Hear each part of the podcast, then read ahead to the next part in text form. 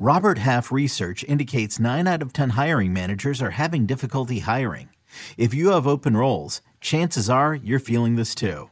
That's why you need Robert Half. Our specialized recruiting professionals engage with our proprietary AI to connect businesses of all sizes with highly skilled talent in finance and accounting, technology, marketing and creative, legal, and administrative and customer support. At Robert Half, we know talent. Visit RobertHalf.com today.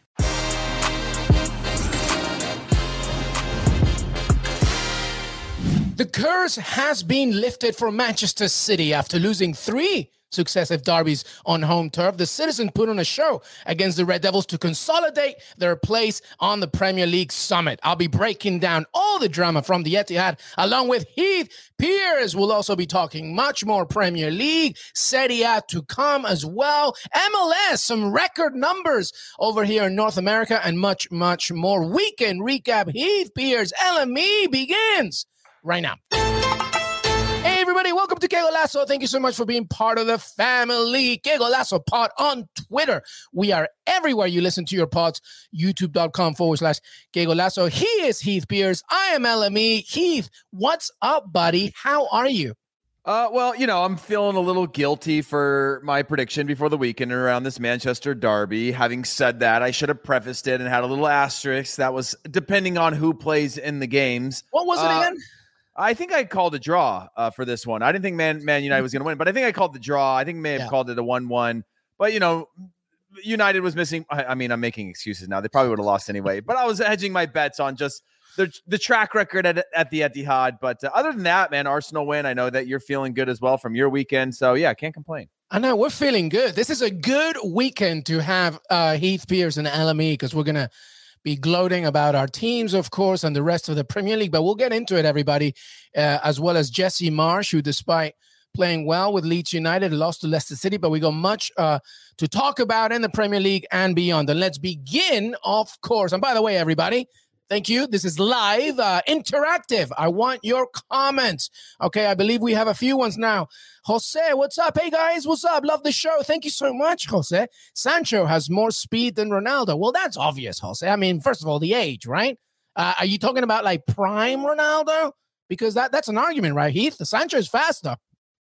Yeah, Sanchez is fast. Uh, Sancho is fast, but like you know, I'm worried about the Ronaldo argument right now. I mean, a number of fans are just speculating that he was just dropped and that there wasn't some sort of issue, or perhaps he dropped himself uh, after potentially not being in the lineup. And so it was definitely a, a hurt because I think Ronaldo rises to the challenge. And Man City, once they got to the second half and they just start to wear on you, and if you don't press as a unit, you started to see all these things that's supposed to make Man United good with Rangnick of of uh, Ragnick uh, being able to press together and win the ball in good spots and all those types of things. You know, City was able to break through more often than not. But yeah, there's certainly an argument to even peak times of Sancho and Ronaldo. Uh, but certainly now you have to say Sancho's faster than Ronaldo. Yeah, I mean, listen, like obviously, Jose, I don't think there's a there's a I think the bigger question is, uh, and we'll ask it to everybody: Are Manchester United worse or better with Cristiano Ronaldo? I have my own thoughts about that, but I don't think we should take the blueprint from today because I think uh, I just tweeted it, Heath, as we were promoting this show. Nobody should be surprised by this result. This Man City win uh, 4 1, two goals from Kevin De Bruyne. Uh, point to the guy who took Kevin De Bruyne out of his fantasy team, by the way. Thanks a lot, Kevin De Bruyne. Mm. And two goals from Riyad Mahrez. Uh, there was obviously a goal from Jadon Sancho, as we just discussed. But nobody should be surprised by this result. Nobody. Okay. Man City and Liverpool are playing in a different league, a completely different world. Everybody else is playing in another. Manchester United are included in that, by the way. And I think, and I've said it so many times, Manchester United just needs to, not so, I think the uh, you know a certain number of fans are still holding on to the glory years of 90s you got to forget that it's over. You got to press the reset button and, and really rethink the squad rethink everything. What what do you think? I mean i'm not surprised by this victory.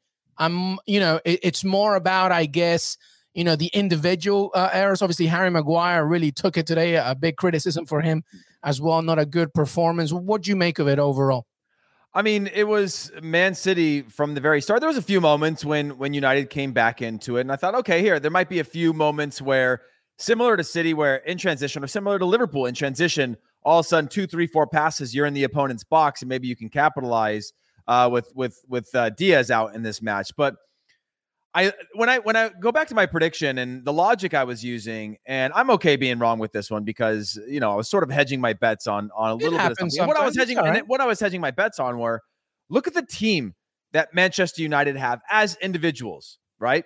In theory, Bruno Fernandes, world class. Paul Pogba, world class, at least with the national team. Anthony Elanga's proving himself. Jadon Sancho, you know, was one of the best players in the world, an England international. You've got uh, uh, McFred in the midfield, which at times could be pretty strong, and then you have your back line, which I think has really struggled. But still, when I look at the the, the amount, the, the the quality of players that they have on this team, from Lingard to Marcus Rashford, you've got um, you know, Dalot, Juan Mata, Jesse Lingard. I mean, Matic, who, who who people have sort of talked highly of at times in the, in the most recent years. It's hard for me to un- truly understand how they're a four goal, and it could have been way more uh, if if City was a little more had a little more of a killer bite on bringing their attacks to a conclusion, being a little more patient in where that ball is when we, they got behind that United back line to say, okay, that that they're they're trapping, they're, they're trying to bait that ball across the back line. I'm going to cut this one back. The times that they did is where they had a lot of success, but it was hard for me to really understand how a team like City can be that far out in front, individually matching up against Man United. I know that's the story all season long is how to get these guys to play together and are they the great group together, which goes back to your question for for the chat, which was are they better without Cristiano Ronaldo? And it's like, no, I mean, you're always better when Cristiano Ronaldo's on the field because you're going to increase your chances of scoring and or winning. But you can't become a team with where Ronaldo is at right now. You can't develop, you can't grow as a team. But now you're stuck with this idea of when Ronaldo doesn't play, the argument is that why is he not playing? Why is he not in the team? Is he happy? The the weight that he carries within the locker room and all that stuff. So overall, a really dominating performance for long stretches for for Manchester City. And then you look at the quality in front of goal, and and if you're going to give up chances, you're not going to clear your lines. You're going to allow combination play in and around your box in the way that Manchester City can. They're going to punish you, and today they did. Yeah, well, Man City dominated in every single stat aside from fouls and yellow cards. Uh, 24 shots for Man City, five for United, 10 on target, two for United, 70% possession, uh, 740 passes completed, 326 for Manchester United. You know, a bigger pass accuracy percentile. But I'll tell you this right now this is it. Okay. You have a team, both teams have talent, like you said, all over, world class.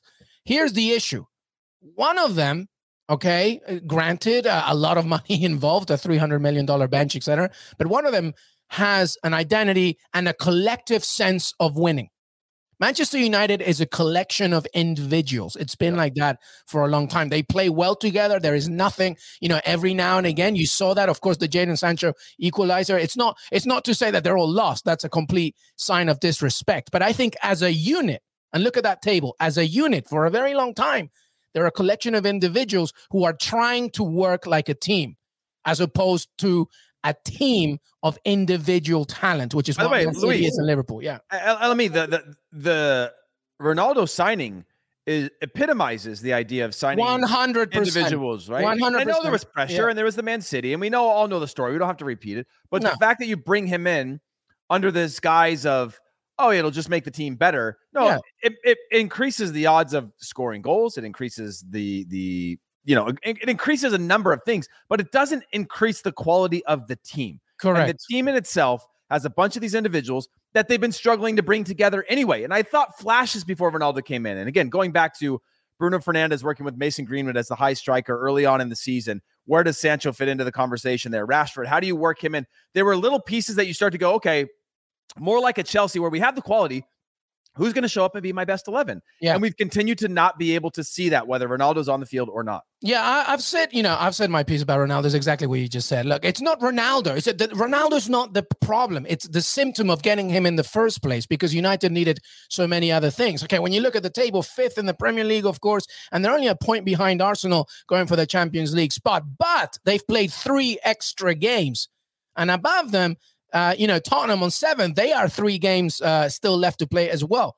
Who are, and they're only five points behind. So there is a possibility here with West Ham, of course, not forgetting as well. They're still sticking around. There's a chance here, Heath.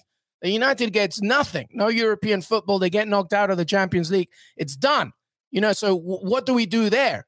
Uh, obviously, we know that Rangnick's going to be done by the end of the season, but he's going to stick around in terms of uh, helping from a sporting uh, directing perspective, Erik Ten Hag continues to be the name over and over again. Is is that it? Erik Ten Hag comes in and then this summer is fixed. Oh man, I I, I don't I don't think so. Uh, I mean, it could be. It, it's just a matter of he's a good manager, right? We know how good he is. He's a fantastic manager.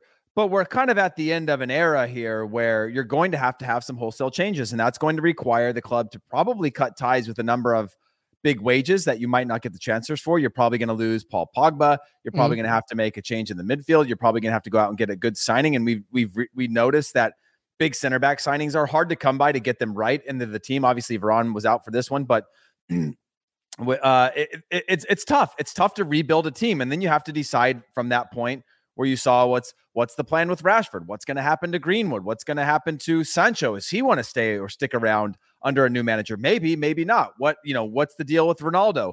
What's the deal with Cavani? And you just start to go down this list, and you're like, okay, I could see there being one or two players that you could get in, and you're and you go, well, what about the rest of the team, right?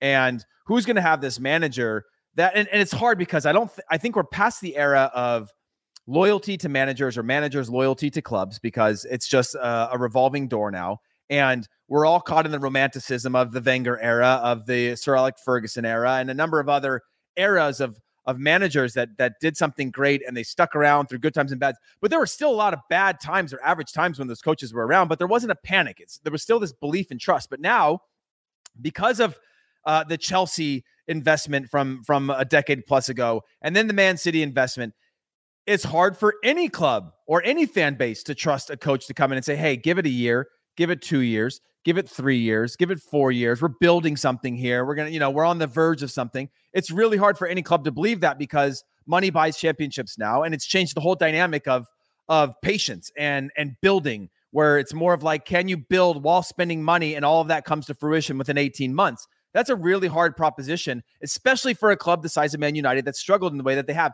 And they've been on the cusp you know, they've been on the verge of of trophies for for some years now, but not consistently.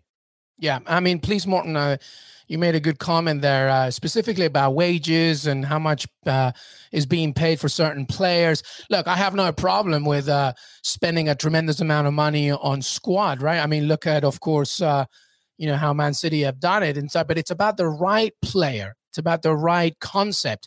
And until you have a sporting director that has a vision, until you have a manager who's sticking around to give you a vision, that's not going to happen. Look, Man United fans, here's what I want from you. If you're listening or watching, uh, you know, call to action. What do you want? What do you want? Because like, do you want to win the title again? Because you are so far away from that. It's ridiculous. Do you want to be in the Champions League? That's a little bit more realistic, but not doable at this moment. You're not in it for next season anyway? Or do you just want to stick around, you know, hoping for a European spot, etc.? All of those objectives at this moment cannot be done if you don't have an identity. That to me is the one thing. All right, let's talk about City for a second.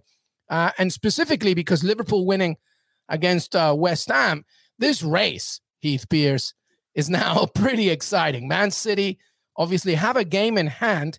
They have 69 points. Liverpool who have sorry, Liverpool have a game in hand with 63 points. Man City with 28 games played with 69 points right there. Thank you, Des Norris. And they still have to play each other next month. I mean, uh, it's going to go down to the wire here. Do you see do you see any more twists and turns? I mean, as you talk, let me look at the schedule, but this is looking really great and dramatic.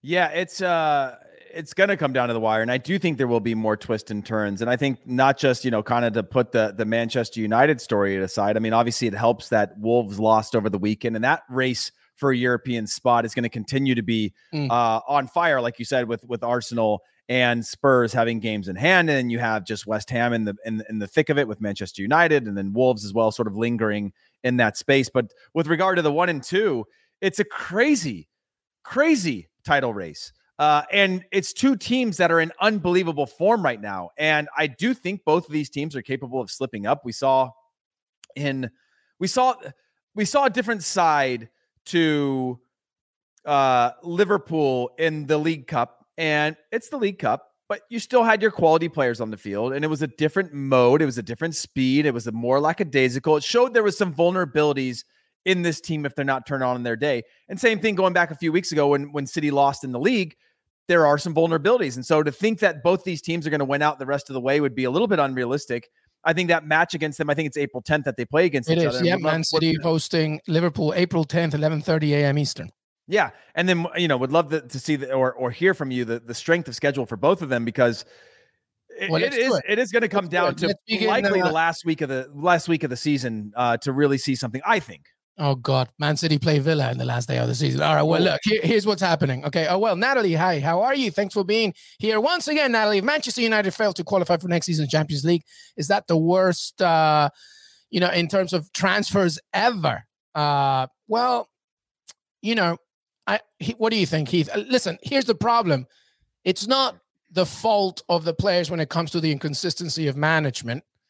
It's not the fault of the players when it comes to the inconsistency of vision.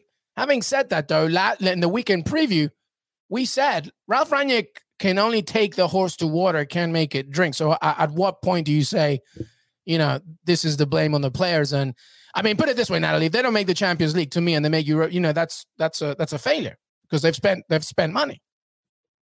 Yeah, but I think part of this, uh, I mean, off the bat, yeah, it's a huge failure.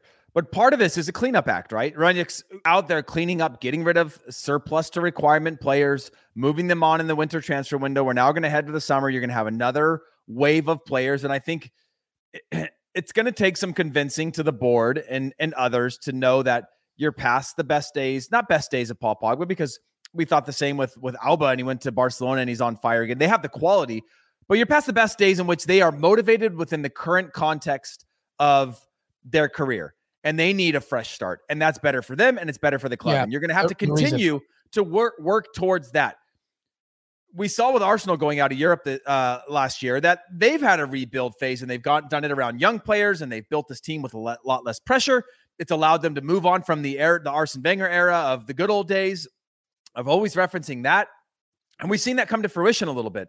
And again, that's not the standard that Manchester United are going to demand. Manchester United play for trophies, right? Arsenal, I think, play for Champions League, and they've had good years. Manchester United are a different size club than than Arsenal, uh, and I think the demand is always going to be higher. But the quicker they can move on past that era, make the changes that they have to do, and I think this is part of that project. If they don't make Champions League, it's a huge failure.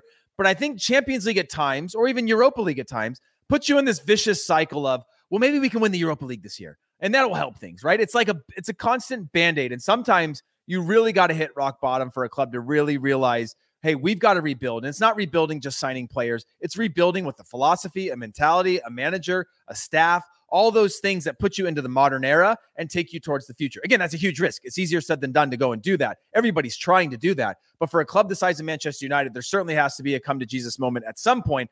And sometimes that's falling short of anything that could be a distraction or a, a band aid over what's a, a larger or more systemic issue. Well, look, there's another league. It's Man City and Liverpool. You want to join that? You got to press the reset button once again. All right. So, uh, just very quickly, we were talking about the title race Liverpool, Man City, April 10th. Liverpool still have the Merseyside Derby later that month. They still got to play Tottenham uh, away at Newcastle, which, you know, could be very interesting. Southampton's not going to be easy, of course. And a Watford side that's probably going to try and get out of it. But they also have, uh, you know, they're visiting Liverpool uh, in a few weeks as well. You know, so that's interesting. All right. So if we look at Man City's schedule, which is also a little bit difficult, I mentioned that they finish up the season hosting Aston Villa, but also, and by the way, I'm not including the fact that how deep they go in the Champions League as well. But they have to uh, travel to Crystal Palace. They have to uh, face a Burnley side at home, which you know we'll see how how tough they they'll be. After that, right after that is the Liverpool game. Then they go Watford away at Leeds United. They have to host Newcastle. Theirs is a little bit more doable. A trip to West Ham. It's, it's similarly difficult. The key is going to be how deep they go into the Champions League. And of course, that April 10th match is going to be massive. Let's move on. Let's talk about your Arsenal. Yeah. Heath Pearce. Uh, very exciting game. All the goals were crackers. Bukayo Saka was on it. Uh, Martinelli with a great finish, which, by the way, that goal was started off by Mikel Arteta. He picked the ball when it went for a throw in, and then he just gave it quick, and boom, uh, three two to them. They're looking good, man. Uh, what what what do you think of your Gunners? Yeah, I thought it was another great performance. Obviously, got a little bit. Uh, uh, close in the end when when Watford came back, but it was one of those things where Watford scored a goal, and the old Arsenal you would have seen go into an absolute panic. And this is kind of where I'm focusing on, just sort of the mentality of the team right now. as soon as they gave up that goal, they settled in. There was a confidence to see out the rest of the game, and there wasn't this normal. Watford's going to throw it into the mixer. They're going to get backed in. They're going to drop in. They were closing in spaces. They were sitting a little bit deeper, but the players were all connected, and there was an understanding of, hey, we just gave up a goal. It's getting a little bit closer let's see out this result. And and by the way, the Hernandez goal was phenomenal too. A, a beautiful. Oh my God, Cucho Hernandez is yeah. yeah. If you didn't see it, was it a, a, corner, I believe, and then it was like a scissor kick. Oh, beautiful. And the Odegaard goal, great build up play, yep. combination play. A little bit of luck with the touch in there, but it comes back to Odegaard, slots that one home. Just some really good goals from Martinelli and Saka, and just.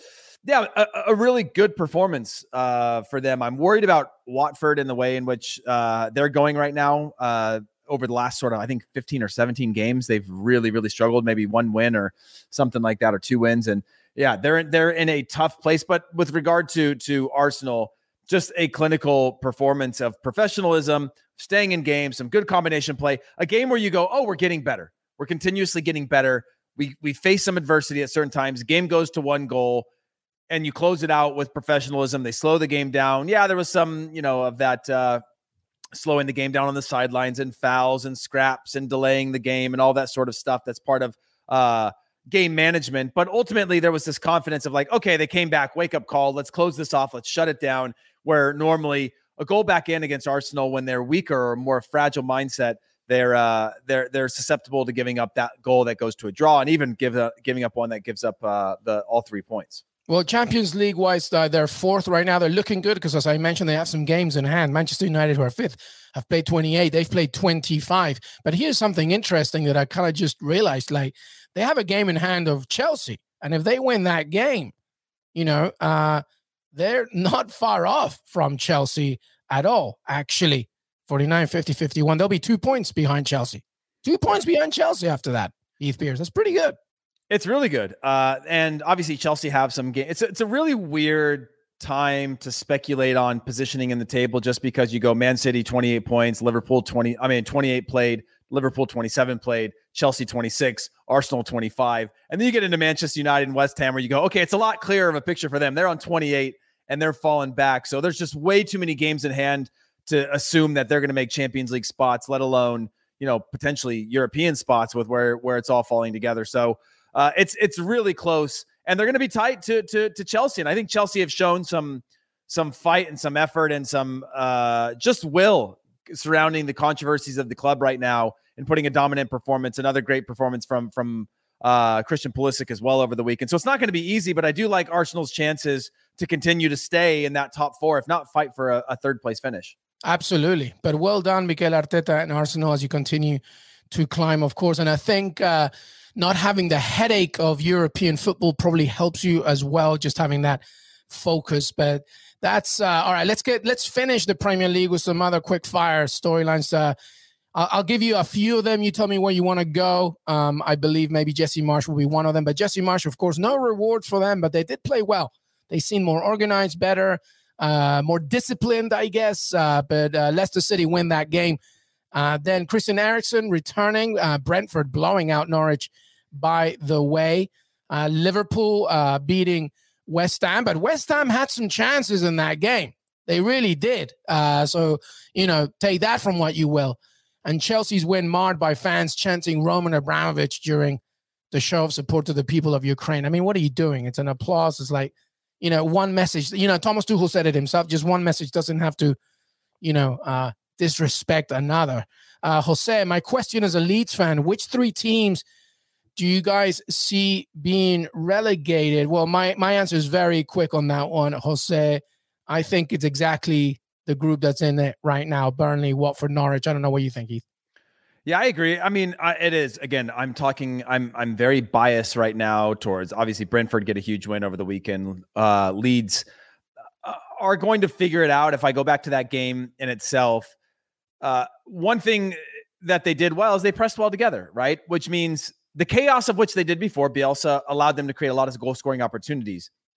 They're going to give up some of those goal scoring opportunities to have more shape and learn how to build up play. And when they win the ball, what to do at that point, and a little more of a uh, controlled and and collective uh, approach to defending. So they look better, but they ultimately lost that game, right? And I think that's a a little bit of a, uh, a not alarming. They just don't have a lot of time to figure it out, right? They they made huge strides over the weekend, but they're going to have to start getting results. And by the way, Harvey Barnes back in great form again, and that's another shout for for for England. Still young enough to go back into the England squad uh, now that he's back healthy again and, Yeah. and, and playing well uh, for Leicester City. But yeah, that's one that that I am a bit concerned about. But I do I do agree with you, Luis. I just when I think about uh, Everton, when I think about Brentford, who obviously I think have been on a bit of a free fall, but but overall, A big win this weekend, I think. Yeah. huge win this weekend. Yeah. But when I think about Everton and Leeds, I think about two huge clubs that have at least the capability of waking up at some point from this nightmare of a moment they're in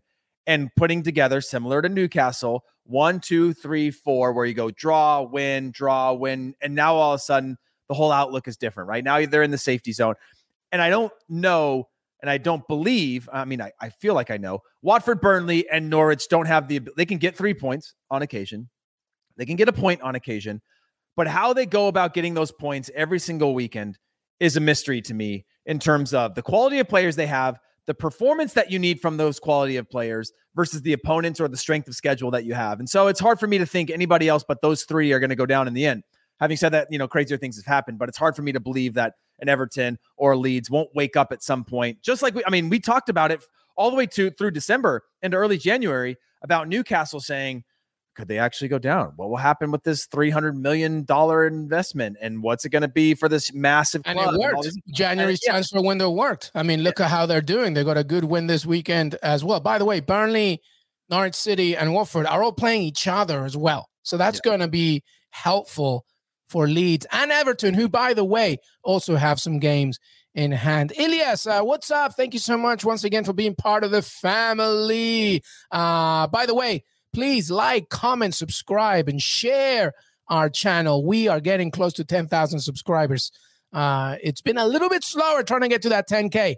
So come on, help us with it. All right, we're going to take. Wait, uh, Luis, wait, yeah. no, no break yet, no break yet. We have to talk about uh, Christian Eriksen and the hug. oh, yeah, that was so funny. Go ahead, like, Heath. Set the, the scene. world, the world is horrible right now. And this was just one of those uh, moments where if you haven't seen it, go back and watch it. So Brandon Williams is in a scrap with Christian Eriksen. They're going to the ground. And it looks like it's going to turn to one of these shoving matches. And then as soon as Brandon Williams notices that it's Christian Eriksen, he just lays down on him and hugs him. and there's just this moment So good. yeah, that you're just like, man, we live in a vortex. We live in a vacuum. We spend all of our time watching this game. We've got crazy stuff happening in Mexico that's horrific. We- You know, the the the we've got Chelsea and Abramovich. We've got all these things. That this was just one moment where I was just like, man, It was that so good. It was just really, really. if you can nice. watch the video again, yeah, Williams is uh, there. It is. He's like he he, he gets he turns right. He's about. He's going. Uh, his eyes are on fire. He Oh, wants yeah. to kill someone. He sees Christian Eriksen's face and he's like, "Christian, my Yeah. bad," and hugs him. It was just beautiful. Yeah, it, It- was great.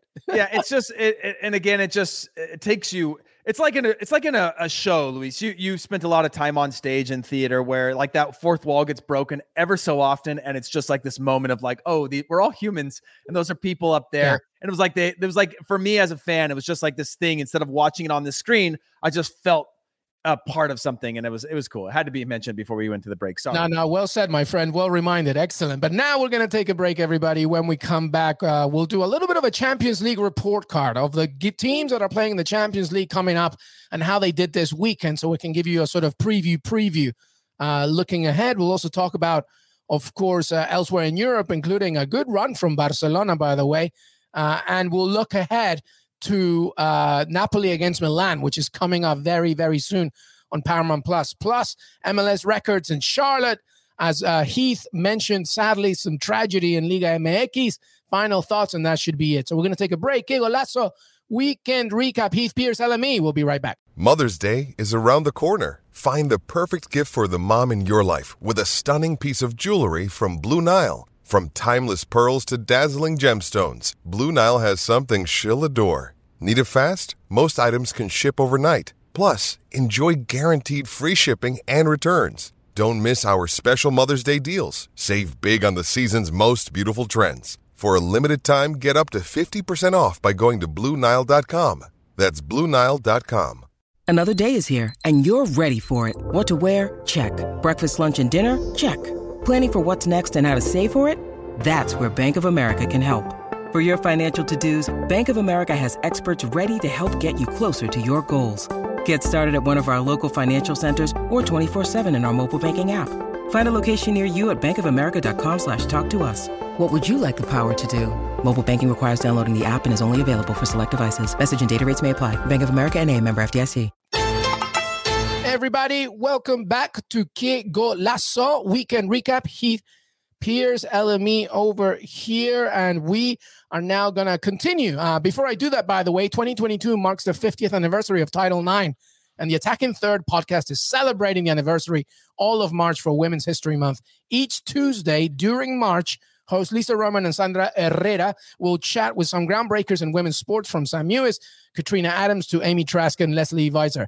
Listen to Attacking Third's Title IX Tuesdays on Apple Pod, Spotify, and wherever podcasts are found. I believe it was a podcast of the week in Spotify. So great job there, ladies. Uh, keep up the really good work. All right, let's keep going here. It's our Champions League report card. Four teams will seal their passage to the quarterfinal stage of the Champions League this week, while four teams will bow out of Europe. So, Heath and I are going to discuss how all eight of the teams got into this weekend to try and ascertain what kind of form they're going to be heading into the round of 16 in the second leg. Let's begin Bayern against Salzburg. Okay, that's one all. All right. Uh, uh, Bayern tied Leverkusen and Salzburg won 4 nothing against Altach, 18 points clear of the Austrian title race.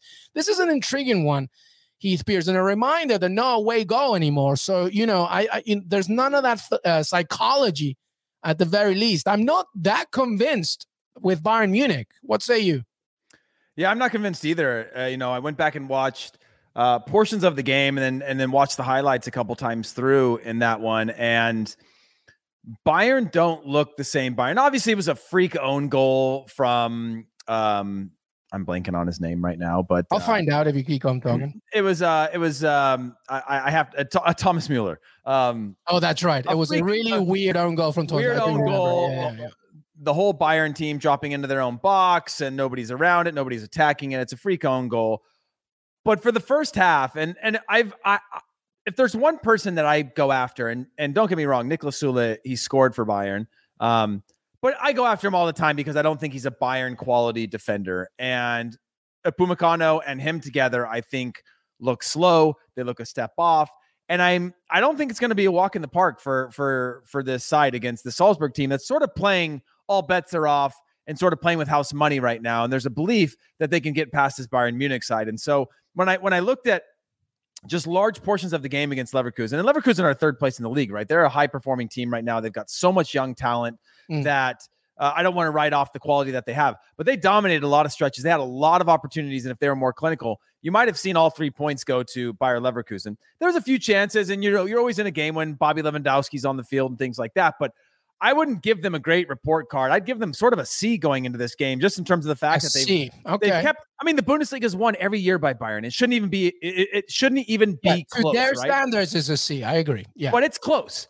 It's it's. I mean, it's not that close, but it's it, it's it's close enough to where Borussia Dortmund are still in it with a weakened squad, a squad that hasn't been the same in years, and they're not winning. It, I kind of take them back to I would liken them to sort of Man City, sort of over the last month before this convincing win over Manchester United, where you go, okay, they're still winning, they're still getting results, they're not losing games, but they don't look great. They, something looks off. They either look tired, they look like they're going through the motions, they don't have the challenge, they don't have the stimulation. Something is up with Bayern that I think maybe it's not this this this Champions League round. But if they keep up that pace or that type of form, I do think that they're vulnerable and could go out in this competition early.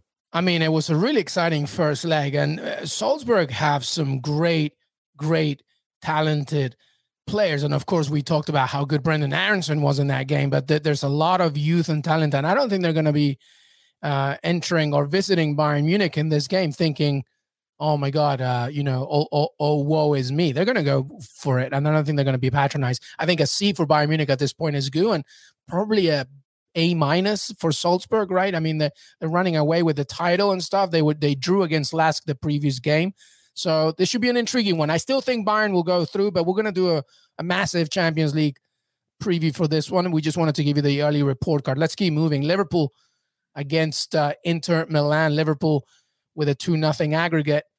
Um, Inter won five nothing against Salernitana. Salernitana are terrible, so you know take that from what you will. And Liverpool, as I mentioned, beat West Ham. Heath Pearce one nothing. Obviously, some good stuff there. Uh, you know from the Reds, but they did invite West Ham into the game on multiple occasions. It required even a goal line clearance and a really good performance from uh, TAA, Trent Alexander Arnold. So, what do you give this game and the report card for this game as Liverpool host Inter Milan? Yeah, I mean, Liverpool, I think, take this game out uh, are still coming in uh, close to an A plus in terms of their form. Obviously, you take the League Cup performance out of it in the last couple of weeks, and they're still just uh, uh, just a runaway train in terms of their ability to attack and stay on the same page with their defense, how to mitigate risks, how to manage a long season right now. They're in a really good spot, obviously, going into this game. I don't think that they're going to slip up against Inter Milan. But Inter Milan is another story, right? They're they're in a league where they're in the thick of competition. They probably know they don't have the ability or quality to go deep into the tournament. If they go out here, it does sort of position them in the way that they were positioned last year, where they went out, didn't even make the Europa League and Champions League, and then went on this sort of run. It's a lot later in the year to be able to do that. Things are much closer. They uh, needed uh, this victory against Salernitana. They needed. Yeah, it was a it was a conv- I mean, Salernitana are probably or most definitely going to go down, uh, and so they should have won. But it's a convincing win that shows sort of who's the king of the castle in in the league right now. So regardless of how it plays out in the Champions League, I think this win for Inter Milan and and and whether they go through or not, which I don't think they will, is going to propel them uh, into what could be a, a run for the title uh, and a great finish to the season domestically. Yeah, I mean the interesting thing is that Inter all they need is two goals because obviously, uh, you know, two goals just uh, evens it out. But to your point, I think Liverpool is too strong. But you know, Inter are top of the table as we speak in Serie A, so that can give them some confidence. But we'll see. All right, let's move on. Well, I mean, this is an easy one, right? Man City with a 5 nothing aggregate against Sporting. Uh, the Manchester Derby, obviously, Manchester City, we talked about.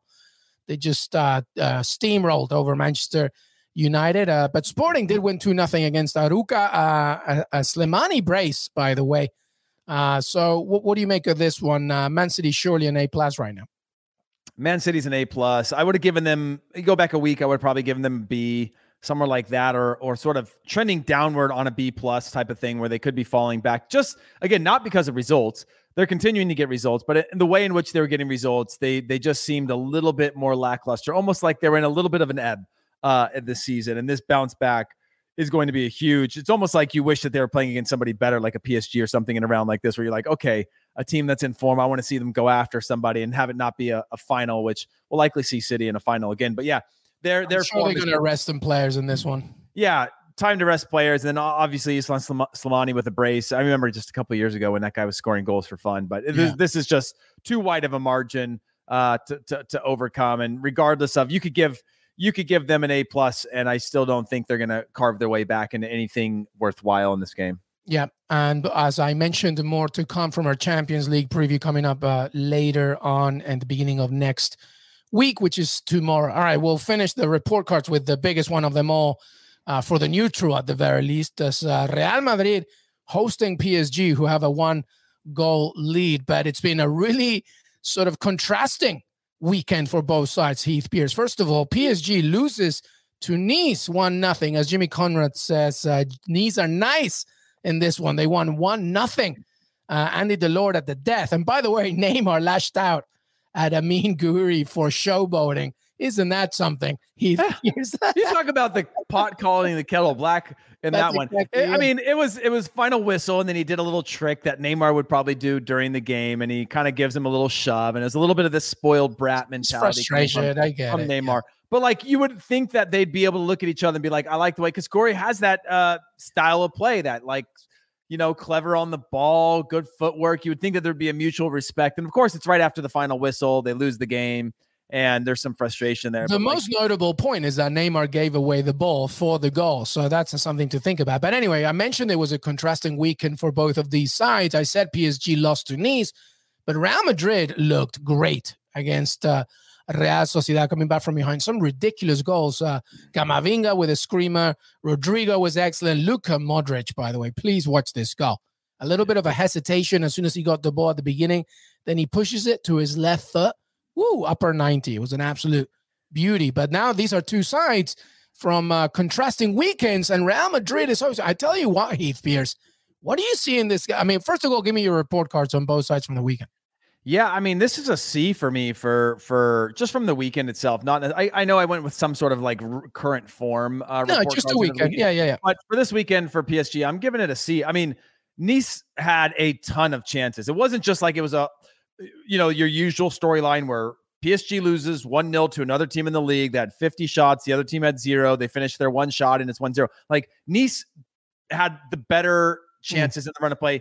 There was a couple breakaways that PSG had, which are probably the clearest chances of the game. But in terms of in the run of play, Nice dominated uh, a lot of the attack in that game, and it went back and forth throughout certain periods. But yeah, eleven shots to PSG's eight, six yeah. on target to PSG's two. Yeah, yeah, it was it was a pretty good performance from from Nice in this one, and quite frankly, they, they deserved the win, if not at least a point. So I'm giving I'm going with a C for PSG going into this one, and on the flip side, I'm going with an A for Real Madrid. One because since that loss to PSG, they've looked different in the league you know, Carvajal was a guy that I thought was one of the weakest performances against PSG, which you don't usually think a, you see a player of that quality and that experience and and that mentality out of place. And he looked completely out of place against PSG, like one of those like halftime sub kind of guys. And he looked really good this week and one of the best players on the field. Benzema continues to score. You've got Rodrygo back in form. You've got um, uh, Vinicius Jr. is phenomenal right now. And this PSG side, while they're not young, and while they might not have the pace and quickness in transition, they're playing at home in this one. So I'm giving them an A. And I actually like their odds of going into this 1 0, even though they were completely, I think Des just threw those stats up on the screen from the first leg. It was horrible uh, leaning towards PSG. It was a horrible performance from uh, a club the size of Real Madrid. But when I've looked at their form in, in recent weeks, since that last game, I really like it. And especially this weekend, a really dominant performance with some phenomenal goals. Now, if they can come up with phenomenal goals, they can beat anybody, right? It's hard to co- consistently score world class goals in the way that they did this weekend. But yeah, um, I like their odds against this PSG. If PSG come out anything like they did against Nice. Yeah, I mean, to your point, after losing to PSG, and you see the stats here once again, Real Madrid won three nothing against Alaves. They won one nothing against uh, Rayo Vallecano. They and they just beat Real Sociedad four one. A very good performance. Uh, so this is going to be a really intriguing matchup. And as I mentioned, Champions League preview, watch out for that. Elsewhere in Europe, Barcelona, by the way, their run is fantastic. I think it's 11 undefeated. I think since Xavi took over, they've only lost twice, Heath Pearce. I think they beat uh, Elche 2 1. Ferran and Memphis secure the comeback win. Xavi is on a roll. And also, Juventus beat Spezia 1 nothing. And by the way, Napoli against Milan is to come very soon on Paramount Plus right after you watch this, tune in to Paramount Plus seven day free trial. And we'll be discussing the outcome of that game, by the way, and the state of the Scudetto race on Thursdays. Calling Calcio, our Calling Calcio show every Thursday. Kristen Keep. Cupo and uh, you know rotation of Paramount Plus talent. But anything from that, uh, Barcelona, Juventus. Uh, do you have anything else in Europe, Heath Pearce? Barcelona, man, they're looking good.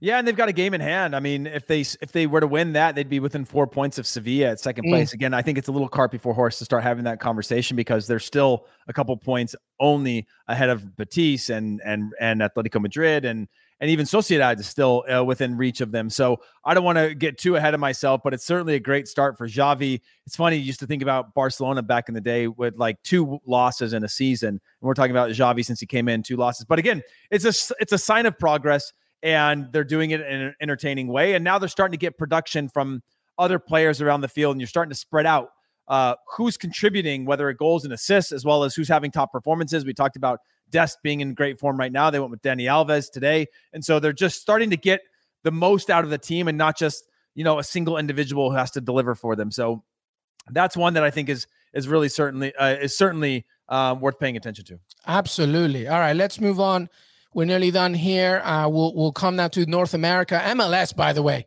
Charlotte. Well done. Uh, I believe the number is seventy four thousand four hundred and seventy nine. That's a record in MLS attendance for their first ever home opener. They did lose one nothing to the Galaxy. Efrain Alvarez with a great goal, and then there was a nice moment at the end. The Sacha Kljestan and Chris Hegardt reunion. Uh, Google for more on that. It was a very emotional moment. Uh, but wow, huh? Nearly seventy-five thousand Heath Pearce. That's incredible. Yeah, it was an incredible atmosphere, and again, it's setting the standard, right? And obviously, you want what you want to see is that team be successful to support that. LAFC were the last team that I think had an example of that. Austin has a great fan base too. Not the best performances last season. Uh, Cincinnati hasn't had the best performances since they came in the league. But when you think about sort of matching up that fan base, which each of these newer team, these new-ish teams have, uh, you certainly want to have a, a good performance or a good team as well. Obviously, it was a hard-fought loss in their opener. And always tough to put out a brand new team onto the field, but that Efrain Alvarez banger was so nice. I had a chance to work with them actually for some Paramount Plus work we were doing for the Champions League uh, uh, post game shows.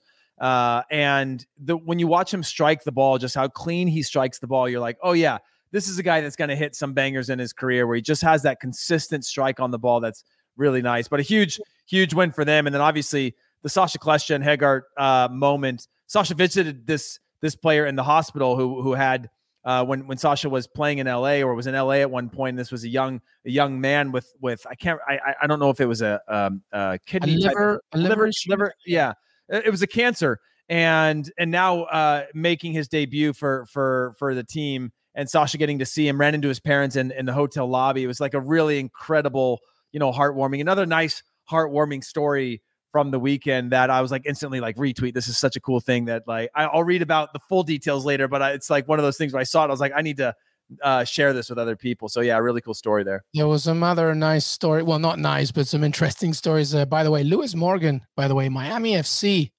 reject Lewis Morgan puts three past Toronto. Toronto FC. By the way. My God, I wonder if Lorenzo Insigne is like, uh, get it together, everybody. I don't want to come to a depressed city. And Higuain was called out as well. Uh, Chicago Fires, Fabian Herbers blasted him, his attitude after the Miami opener, saying, This guy's so pathetic. yeah. I mean, I appreciate uh, some honesty once in a while, you know, yeah, and um, body language is a thing where sometimes players get a, get away with that, right? You watch that in games, and you have just some players that are just constantly negative, throwing their hands up, throwing their hands down, throwing, you know, kind of like effing off their their their teammates and things like that. And when they deliver on the field, you go, yeah, that's the mentality, that's their character, that's the thing. They're you know, it gets spun into this like you know, it's it's sort of the Michael Jordan, Kobe Bryant, like that sort of era of like, yeah, they're they're they're they're assholes because they're competitors and because they expect the best and because that's the way that they're wired. And then you have other guys that you you know people just want to call out and whatnot. So I appreciate uh, occasionally having uh, players stand up or speak out on on things like that, which which makes makes the league more entertaining anyway. Absolutely. Um, sadly, we have to talk about this. It's uh, it's uh, Heath mentioned it at the top. Uh, Liga MX, the weekend's games and Liga MX have been postponed as a sign of solidarity with those affected by what happened in Querétaro as they were hosting Atlas yesterday. Atlas were winning one nothing, and then just it was horrible a horrific uh you know basically a brawl all over the stadium onto the pitch. Uh you know we want to be you know we want to make sure we're good on these reports. When we don't want we we still are trying to get more information of course but 26 hospitalized three of those in critical condition. It was a, a riot that was you know that the basically within the stadium uh during or before you know the conclusion of this game. And mikel arriola from Liga MX, by the way, said inadmissible and regrettable violence in the stadium. La Corregidora de Querétaro, those responsible for the lack of security at the stadium will be punished in an exemplary manner. I mean, listen, the only thing I'm just going to say is because we're still finding all this information, it's an absolute tragedy. It's horrible. I, Liga MX, aside from suspending matches, should really just not have action at all until this full investigation is completed. I think Querétaro should not even have a game hosted or played uh, until they can figure themselves out. I, I, feel my heart breaks for just fans who just wanted to go and watch a game. And by the way, you know, we're talking about a league within a nation that's about to host the World Cup in a few years. You know, who's already had some issues in other situations, homophobic chants, etc. Violence is, is not something new. in Liga MX. Okay, I'm not a Liga MX expert, but I have covered it. I, you know, and obviously I know the intricacies and what happens in Latin America. I'm just saying this: Liga MX has to get its shit together, and Querétaro as well, because this could not happen. It's an uh, abomination of a tragedy, and I feel for those who were affected that had nothing to do with it. Uh, and the people, the Mexican people, are the ones that suffer the most. Heath, your thoughts on it? Yeah, you know, supporter culture is romanticized in a lot of uh, by by Western fans and anybody who's gone into a curva around the world or into the Barra Brava or any of these supporter groups, and you you feel the energy and the excitement around it, and sort of the the the intense warlike tribalism that exists in that it's such a magical experience when it's harnessed the right way. And then you see the what took place and it's horrific and it's you know fights happen all the time outside of of of stadiums inside of stadiums there's violence that takes place across all sports around the world right uh in these things but the scenes that I saw, and again, I know we're still waiting. There's speculation that there's been a number of deaths, and I don't want to spread rumors about sort of the legal responsibilities of if somebody's taken away and like all these things that are happening. We're going to find out more about all this. But watching the sheer lack of respect for humanity of bodies laying around the ground and people running by and continuing to mount violence and injury upon limp bodies was horrific for me uh, to experience and horrific for anybody. And I can't think of the fear of the young families uh, that were in the stadium. There's photos of, of young families hiding behind seats and things like that, just waiting for it all to end, and people just wearing the wrong shirt now being in danger. And not to say that that anybody should ever be in danger if they're looking for fights or looking for trouble. You should never have to uh, be fearful of your life, but to, to to just sort of see the fact that there was a number of people just at risk just for wearing the wrong color is is a major issue. And whether it's suspensions sanctions cancellations sales of the team something needs to be made an example of this team. It needs to be made an example of the people involved. They need to be held accountable and it's just not okay and again we can put it on like stadium security but there's it's very if you were to mob a field there's no security in the world that could stop that if you were to run a field from any open gate and push 50 to 100 people through or 20 people through, there's no security in the world that can stop, uh, like, sort of uh, rows and rows of fans getting into things like that. Security cannot. Security are probably even trained to mitigate major issues, which they weren't able to do in that co- context. So I don't want to shift the conversation away. And I do think security, I think overall the, the club, uh, the league, I think the team, and those fans specifically need to be held accountable. There needs to be justice to all of this because it's it's wrong. And and I don't have I'm not an expert on it either. I'm not an expert on the laws there, but I know that there should be no place in the world where fans go to enter to to to, to be entertained by a soccer match at any level and should ha- and should be fearful of their lives. Yeah, well said, my friend Dan. Liga MX, and we need transparency, transparency, and you know uh, responsibility for everything that's going on. And again, our thoughts go to anybody that was affected from this, specifically, as you mentioned, those young families. All right, well, let's try and finish off on a positive note here. Heath Pearce. any final thoughts? I'll give you mine first. Are you ready? I just want everybody to just go to Derby County's Twitter account.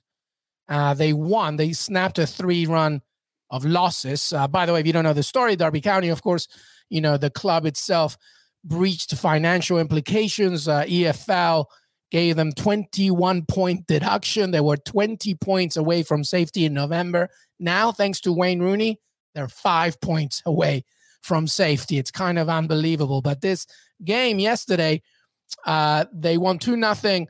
Ravel Morrison, the Jamaican player, uh, one of his goals, he scored a brace, was artistry, my friend. Just go on Derby County, just watch it. It's absolute magic. That's my final thought. And Wayne Rooney, if he achieves this with Derby and they stay safe in the championship, give him every single managerial award. It's unbelievable. Unbelievable. I don't care about your Pep Guardiola's. Your, it's unbelievable if he manages to keep Derby in the championship after 21 point deduction. And by the way, it's worth mentioning as well that he turned down the Everton job just to stay at Derby. I think part of the reason is because he felt he wasn't ready for the Everton, whatever. I, he just, I think he felt he still owed it to the Derby fans. If he stays with Derby in the championship after 21 point deduction, I'm sorry, you deserve every single award. Watch this go. It was amazing.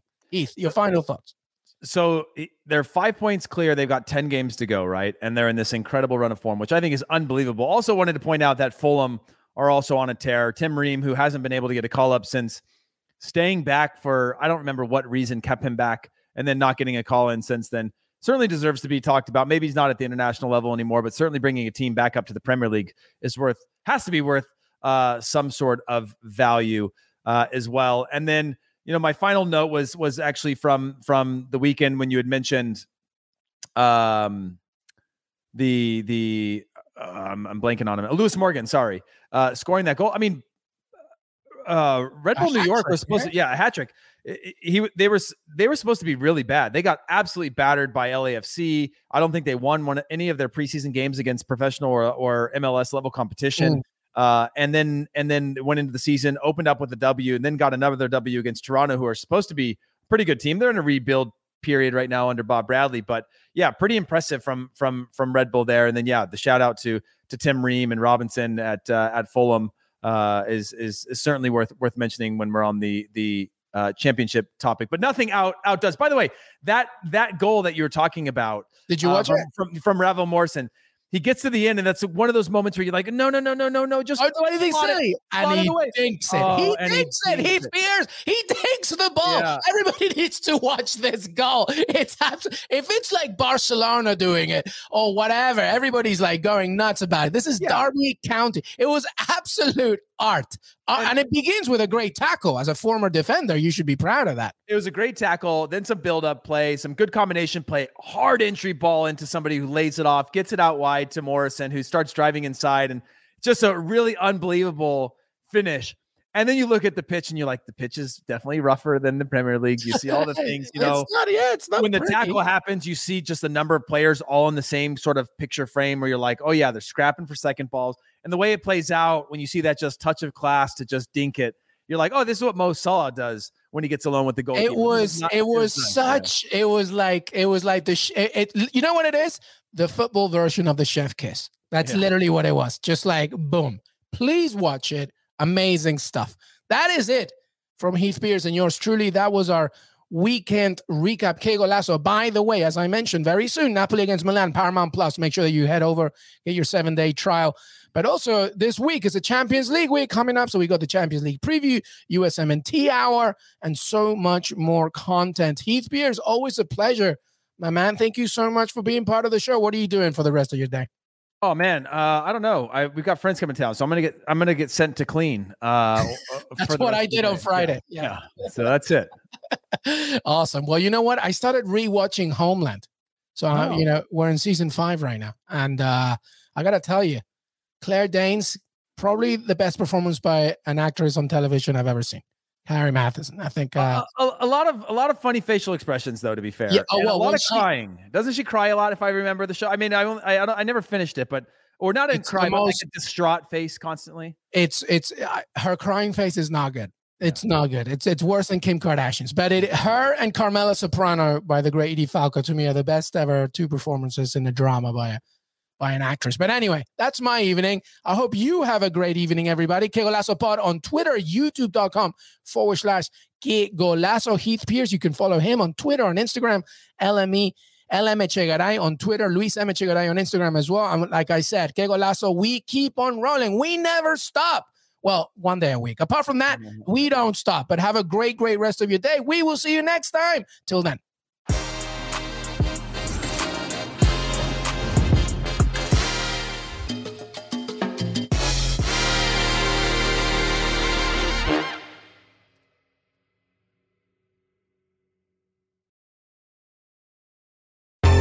Baseball has begun, which means you need to listen to Fantasy Baseball Today in 5, part of the CBS Sports Podcast Network. Join Scott White, Chris Towers, and me, Frank Stampfl, every Monday through Saturday as we deliver all of your fantasy baseball needs in just five minutes. We'll break down the biggest performers, news, and prospects who could make an impact this season. Make sure to download and follow on Apple Podcasts, Spotify, the Odyssey app, and everywhere else podcasts are found.